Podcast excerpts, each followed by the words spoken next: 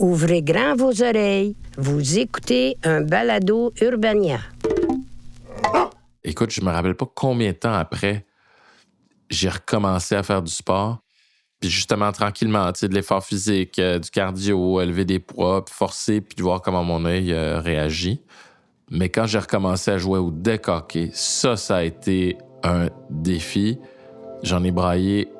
J'étais nerveux, j'avais peur. Je sais pas pour vous, mais moi j'ai l'impression que tout le monde a sa propre vision de l'exercice physique. La relation qu'on a avec notre corps, ça nous appartient. C'est souvent quand tu écoutes les gens te raconter comment ils ont poussé leurs limites que tu peux mieux voir les tiennes et que tu apprends à les dépasser.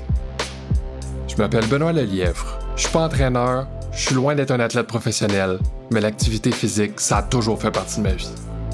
Que ce soit avec les arts martiaux, la course ou simplement en m'entraînant, j'ai toujours réussi à trouver mon équilibre intérieur en repoussant mes limites physiques. Ça m'a donné envie de partir à la recherche de tous ceux pour qui l'entraînement est une source de joie, de fierté et de dépassement. C'est à travers leurs voix et leurs histoires qu'on va voir que l'activité physique, c'est pas juste une façon de se torturer, c'est aussi une manière de maîtriser son destin. Vous écoutez Un exploit en soi, un balado d'Urbania produit en collaboration avec Econo Fitness. Aujourd'hui, je rencontre Meeker Gary. Benoît, merci d'avoir pensé à moi et de m'avoir invité. Je comprends pas pourquoi, mais merci. Ben écoute, je vais te le dire. Pourquoi on t'a invité? Euh, Meeker, c'est un journaliste sportif, un animateur, un chroniqueur et surtout un passionné de sport. Si vous suivez le sport au Québec, il y a de fortes chances que vous le connaissiez déjà. Pourtant, ça a passé proche que sa carrière à la télé ne dure vraiment pas longtemps. En 2015, pendant un match de deck il y a une balle qui l'a blessé, puis ça a changé sa vie pour toujours. Meeker s'est confié à moi avec toute la bonne humeur et le naturel qu'on lui connaît. Mais ce qui m'a le plus marqué, c'est qu'après avoir vécu un accident tragique, son amour pour le sport en est sorti encore plus fort qu'avant. Meeker, au Québec, ton nom est synonyme de sport. C'est-à-dire Ah oui? que ben, tu es journaliste sportif à la télé, euh, tu es passionné de sport, ça se voit. Ça, oui. Euh, fait que, tu sais, aujourd'hui, on va parler de ta relation au sport, puis comment elle a changé euh, au cours de ta vie. Je voulais savoir en premier, euh, d'où est-ce que ça devient cette passion-là pour le sport? Ah mon Dieu, euh, ben, d'aussi loin que je me rappelle, j'ai toujours aimé le sport. Mon père, euh, fan de hockey, fan de baseball, de soccer évidemment, de football. Quand j'étais petit, je regardais le, le football euh, à la télé. Mhm. Euh, évidemment, le hockey, comme tout le monde. Mhm. On allait au stade olympique, euh, voir les expos. Je tripais. Je- écoute, je, je me rappelle pas. Tu sais, c'est- c'est à ce point. Fait que j'ai toujours tripé, puis mon nom, en partant, vient d'un ancien joueur de hockey qui était commentateur euh, à CBC, Howie Ok. Meeker. Ah oui. Mon père est arrivé dans les années 70, il écoutait le hockey. Puis il y avait euh, Howie Meeker à CBC, décidé de, de me donner ce, ce prénom-là. Fait que le sport a toujours été, toujours été collé un peu au sport. Puis après ça, ben, commencé à en faire. Puis ça n'a jamais arrêté. Puis j'en fais encore aujourd'hui. Donc, euh, ouais, c'est intimement lié à, à ma vie, euh, le sport. OK. Est-ce que tu te rappelles, c'était quoi ton premier amour, le hockey, le baseball? Premier amour, je te dirais Ouais. le hockey, mais le football, je tripais beaucoup, le baseball aussi, mais à 12 ans, il y a un gars, je sais pas si c'est le coach ou euh, un gars de secondaire 5 qui a fait Toi, t'es grand, viens-t'en, tu vas jouer au basket. fait que, euh, mais, mais je suis tombé en amour avec ce sport-là pour plein de raisons. Tu sais, ça te permet de socialiser le sport aussi. Donc, euh, écoute, c'est difficile à dire. Aujourd'hui, c'est encore plus difficile à dire quel sport je préfère, mais sais, je regarde tout. Là. Je peux passer une fin de semaine à regarder du tennis, du football, du basket, du soccer, du hockey. S'il y a du golf, je vais jeter un coup d'œil. Puis même le curling, j'aime ça. je me suis rendu compte à quel point, genre, une fois que tu as essayé là, certains sports comme le golf, tu te rends compte à quel point c'est extraordinaire ce que les athlètes professionnels font. Puis tu l'apprécies encore plus. Fait que, euh, ouais, c'est- c'est. Intense, hein, finalement. je comprends ma blonde de capoter des fois les fins de semaine, puis de faire comme fais quelque chose de ta vie. On va sortir. Est-ce que tu as déjà voulu être un sportif professionnel? Euh... Mon, mon, mon grand regret, mettons, dans la vie, là, c'est de ne pas avoir fait du sport à un haut niveau. Genre, euh, universitaire ou euh, après l'université. On m'avait approché pour jouer euh, au basket à l'UCAM quand l'équipe a débuté. Puis j'étais comme, bah non, je suis bien trop vieux, mais dans le fond, j'aurais pu essayer. C'était Mhm. juste une question de temps. Puis... Mais tu sais, je sais à quel point il y a des sacrifices qui doivent être faits. Mhm. Euh, je suis pas sûr que j'avais la maturité pour faire ces sacrifices-là quand j'avais 13, 14, 15, 16 ans, quand je commençais à me développer comme, euh, comme sportif. Là. Mais euh, t'as quand même consacré ta vie au sport. T'attendais-tu à ce que ça prenne toute cette place-là dans ta vie? Est-ce que Non. t'es- Non, c'est un rêve. Tu sais, les, les gens me disent des fois, Hey, tu travailles beaucoup. Là. Je, je ne travaille pas.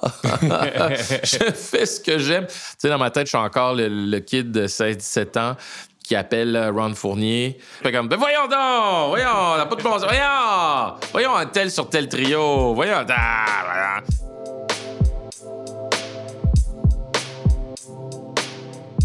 Fait que le deck pour les gens qui savent pas c'est quoi. Pour les profanes. Ouais, exactement. Je dirais que c'est euh, comme du hockey sur glace, la différence c'est qu'il n'y a pas de patin parce que il y a à peu près toutes les règles euh, du hockey. Tu sais, c'est vraiment un vrai bâton euh, de hockey, t'as droit au lancer frappé. Puis on joue avec une balle orange qui ressemble un peu plus à une rondelle, qui rebondit beaucoup moins qu'une balle. Puis comme je suis pas un excellent patineur, j'ai jamais été assez bon pour jouer, tu sais, à, à des hauts niveaux. Le deck, tu sais, avec des grandes jambes, un gabarit quand même imposant, c'était ce qui se rapprochait le plus d'expérience dans les euh, dans les ligues amateurs. L'équipement, c'est un peu à la discrétion de la personne. Est-ce que est-ce que Ouais, sauf les jambières puis Ouais, le casque. Nous autres, le bon. casque était obligatoire. Ok, c'est bon. Puis tout le monde porte les gants parce que, mettons que ça peut brasser d'un coin, puis euh, avec la puissance des tirs, t'es content d'avoir des gants puis d'avoir des jambières puis euh, une coquille aussi. puis j'ai toujours eu des lunettes de sport, pour jouer au basket puis pour ma vision aussi avant de porter des verres de contact. Mais avec le temps, j'ai commencé à jouer avec des verres de contact pour être plus à l'aise. Fait que j'avais un casque, mais j'avais pas de grille, j'avais pas de visière. Ben écoute, il t'est arrivé quelque chose au deck hockey Ouais. euh, en 2015. Est-ce que tu te rappelles de la journée? Oui, euh, c'était un vendredi. Et euh, étant d'un fort gabarit, euh, je me place souvent devant le filet. Ouais, ouais, et ouais.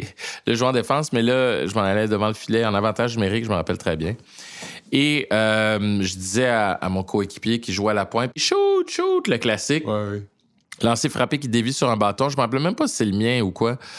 Dévie sur un bâton et la balle me frappe directement dans l'œil. Qu'est-ce qui se passe dans ta tête? Euh, rien. Blackout euh, de, de, de mon œil. Je vois plus rien. Ça fait mal, une douleur atroce. Je suis à genoux. Dans ma tête, je ne verrai plus jamais. Tu le savais sur le moment? Ah, c'est un feeling, c'est bizarre, Ouais, ouais. mais je, je le sentais. Puis même après, les médecins étaient là, on va tout faire pour le rescaper. J'étais comme, ouais, c'est ça. mais tu sais, eux autres avaient bon espoir puis tout, mais j'étais comme, ça, je, je, je le sens pas. Je... À un moment donné, j'ai eu un petit espoir. J'étais comme, ah, je vois des petits flashs. Puis il était comme, non, ça c'est normal, c'est ton air. Mais tu sais, il mettait la lumière devant mon œil. Il n'y avait rien à faire. Mais là, les médecins, eux, croyaient être capables de te redonner. euh, ça a duré combien de temps, cette espèce de manège-là avec les médecins? Hey, écoute, en tout est parti, mettons, je me suis blessé en novembre. Je me suis fait opérer, donc tout de suite, je me suis fait réopérer, je pense, au mois de février. Puis là, ils m'ont dit, ouais, non, il n'y a plus rien à faire. J'étais comme, ben, je le savais. tu sais, je commençais euh, la télé en même temps. Je venais juste, juste, de commencer la télé. Là, j'étais là, OK, ma carrière télévisuelle se termine ici. OK. T'as eu, eu peur de ça? Eh mon Dieu, oui. Puis j'en ai même parlé à l'équipe d'entrée principale à Radio-Canada. Et ils ont été d'un charme, mais honnêtement, là, je veux dire, ça, ça change d'une face, là. C'est un œil magané qui reste plus ouvert. J'ai encore, d'ailleurs, les, euh, les images puis ces chroniques-là euh, à la maison sur mon ordi, je les ai gardées. Puis c'est ça, j'ai un œil à la télé. Puis j'ai fait, je pense, deux ou trois chroniques comme ça. Puis ça m'a encouragé. J'étais comme, OK, c'est possible. C'est- c'est possible. Puis il y a des gens qui sont prêts à, à me donner une chance quand même, là, parce que je pense que j'avais fait comme trois chroniques avant. là. Il aurait pu dire comme, ouais, ben, prends le temps de guérir, on s'en reparle, puis on verra. Puis, Ouais, ouais. tu sais, là, le train est passé, puis ça, ça bouge, mais ouais, c'est pas mal ça. Fait que t'as gardé les chroniques où t'avais ton œil. euh, Ouais, ouais, ouais. Pourquoi t'as fait ça? Ben, ça me rappelle toujours, tu sais, c'est comme mon parcours. Ça permet juste de, de te ramener aussi à la base puis de voir le chemin parcouru, tu sais. Genre, voici où j'étais il y a X nombre de temps, voici où je suis aujourd'hui, quel chemin j'ai parcouru. Puis ça, ces chroniques-là, ça me. c'est ça. Les, les- les gens, en général, on, on, on salue, mettons, ma résilience et tout, mais ça n'a pas été facile, tu sais. Ça n'a pas été facile du tout. Il y a des moments où j'ai braillé, puis encore aujourd'hui, des fois, je m'arrête, puis j'ai encore cette frustration-là, puis je braille encore, mais...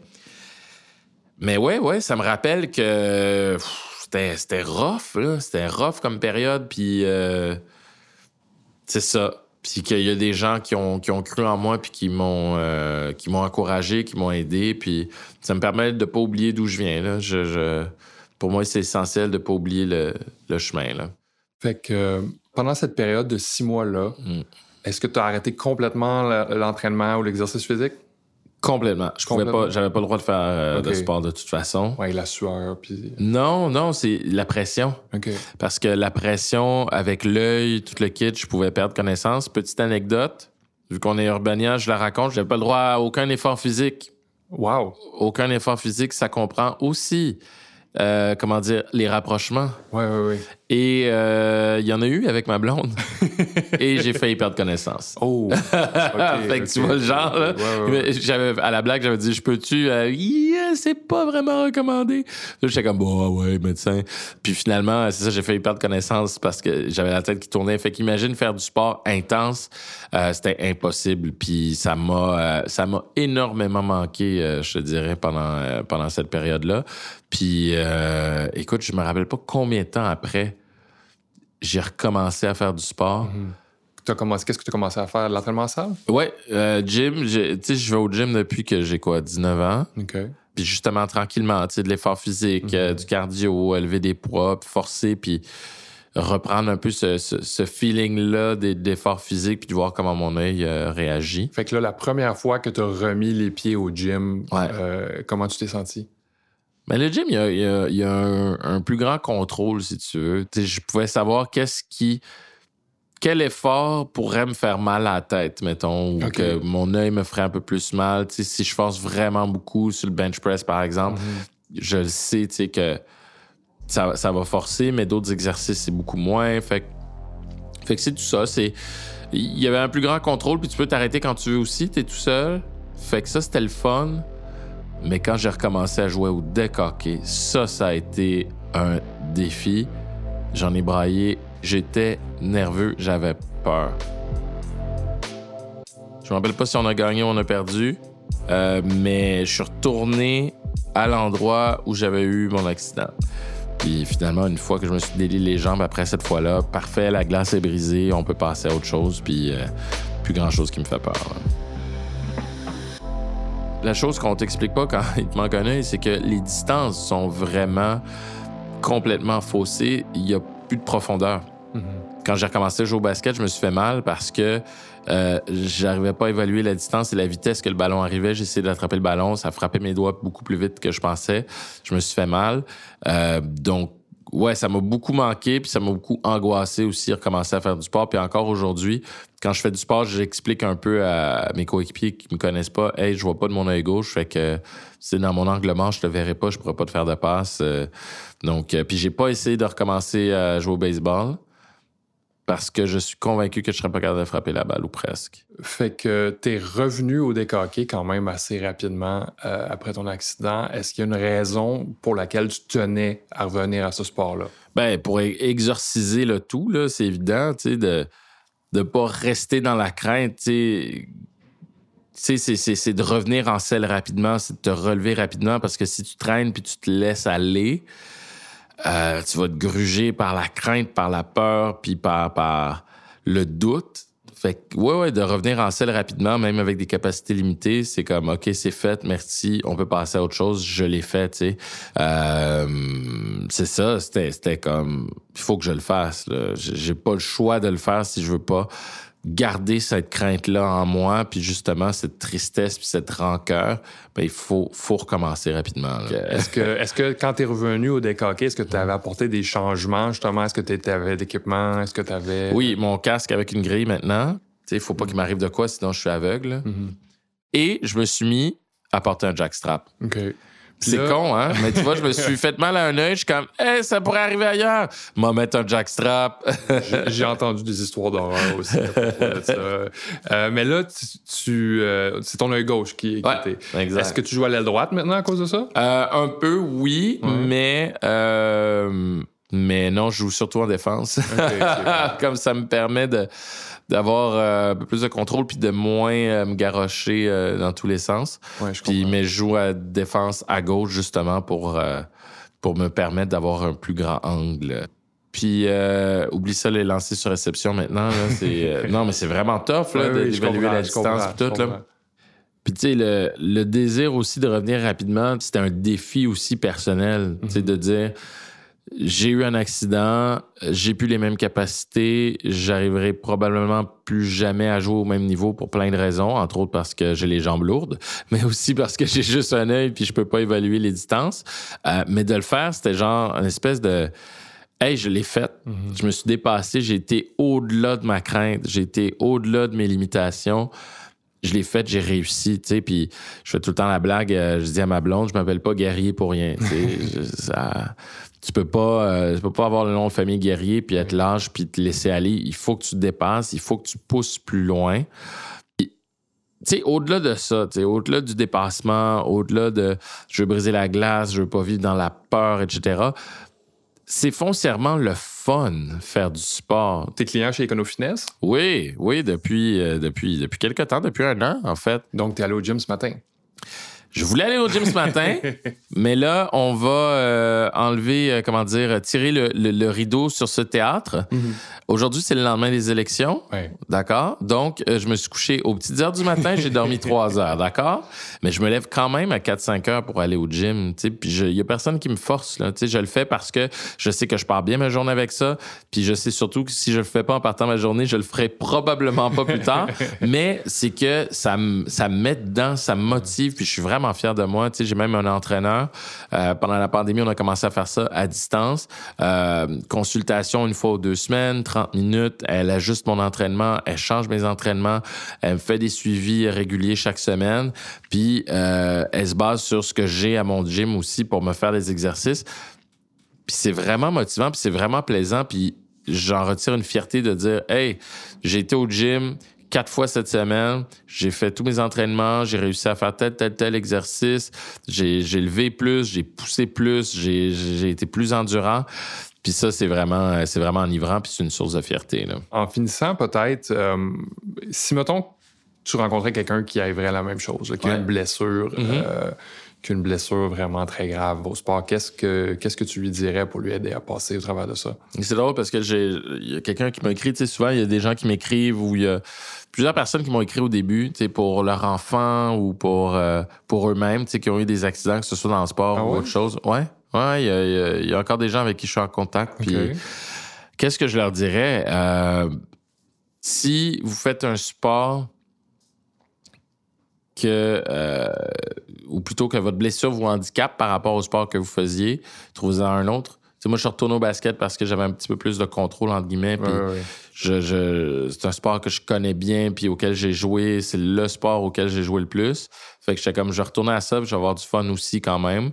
Euh, faites du sport avec des gens que vous connaissez aussi, ça va, ça va atténuer. Mhm. Mais n'hésitez pas à vous pousser puis à aller au max. Et surtout, protégez-vous. Parce que c'est le fun, le sport. Euh, mais si vous pouvez plus le faire parce que vous êtes blessé, c'est tout aussi triste. Merci, Mika. ben, ça me fait plaisir, Benoît.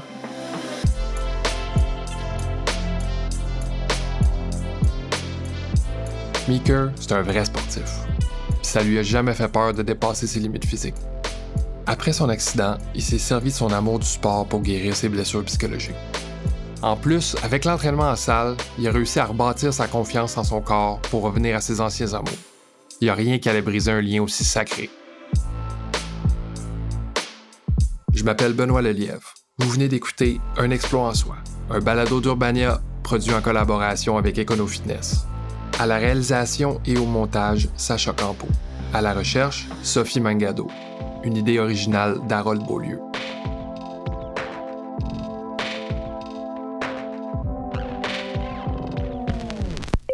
C'était un podcast Urbania. Ah!